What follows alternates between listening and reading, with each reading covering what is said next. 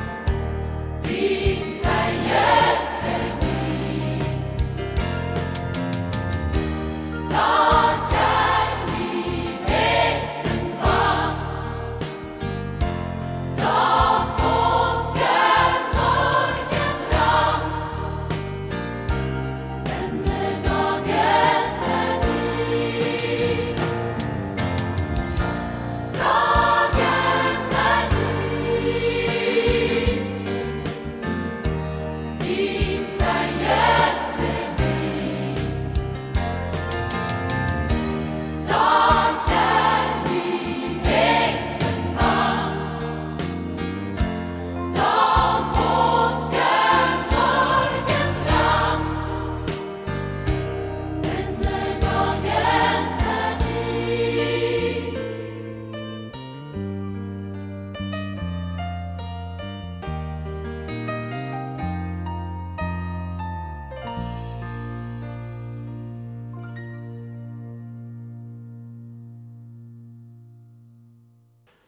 Vi har lige hørt denne dag af din af Reflex.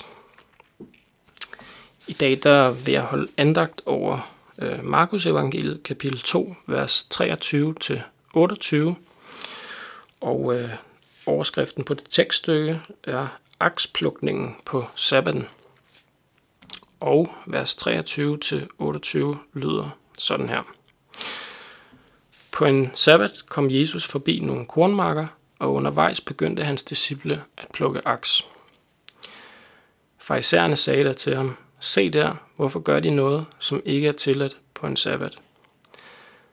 Så sagde han til dem, har I aldrig læst, hvad David gjorde, da han og hans mænd manglede mad og blev sultne? Hvordan han på øverste præsten Ebiatas tid gik ind i Guds hus og spiste af skuebrødene, som det kun er tilladt præsterne at spise, og tilmed gav sin mænd noget. Og Jesus sagde til dem, Sabbaten blev til for menneskets skyld, og ikke mennesket for sabbatens skyld.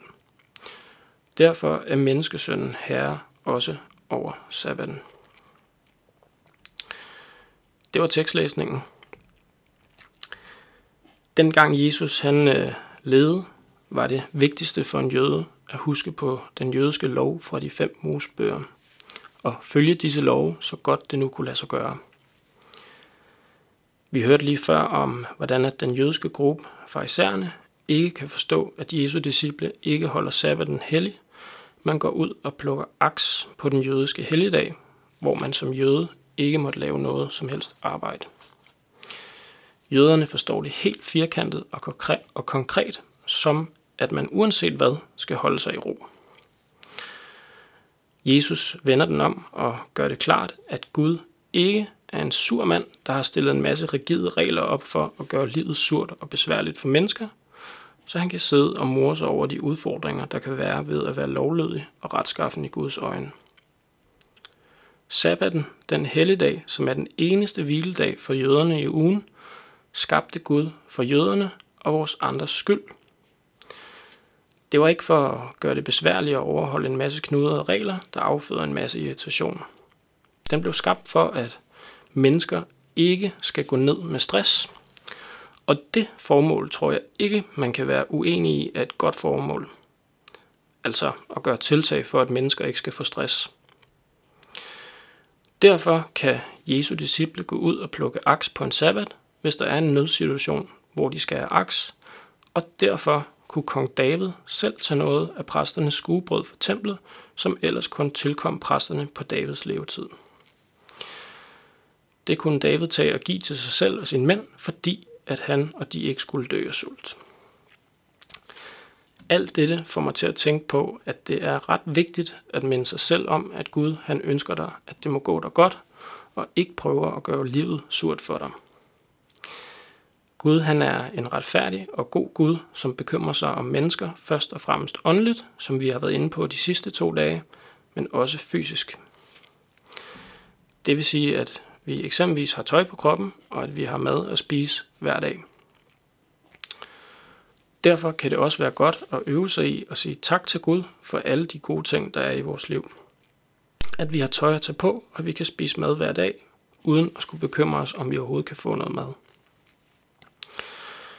Jeg tror, at hvis man øver sig i at gøre det til en vane og takke Gud for de gode gaver, vi får fra ham, så vil man få og også bibevare et sandt billede af, hvem Gud er. En far, der sørger for sine børn og kun ved dem det godt.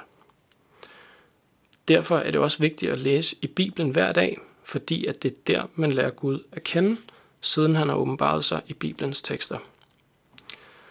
Ligesom Gud har skabt hviledagen til os, for at vi kan hvile os, har han også skabt Bibelen, for at vi kan lære ham bedre at kende ved at læse Bibelen igen og igen.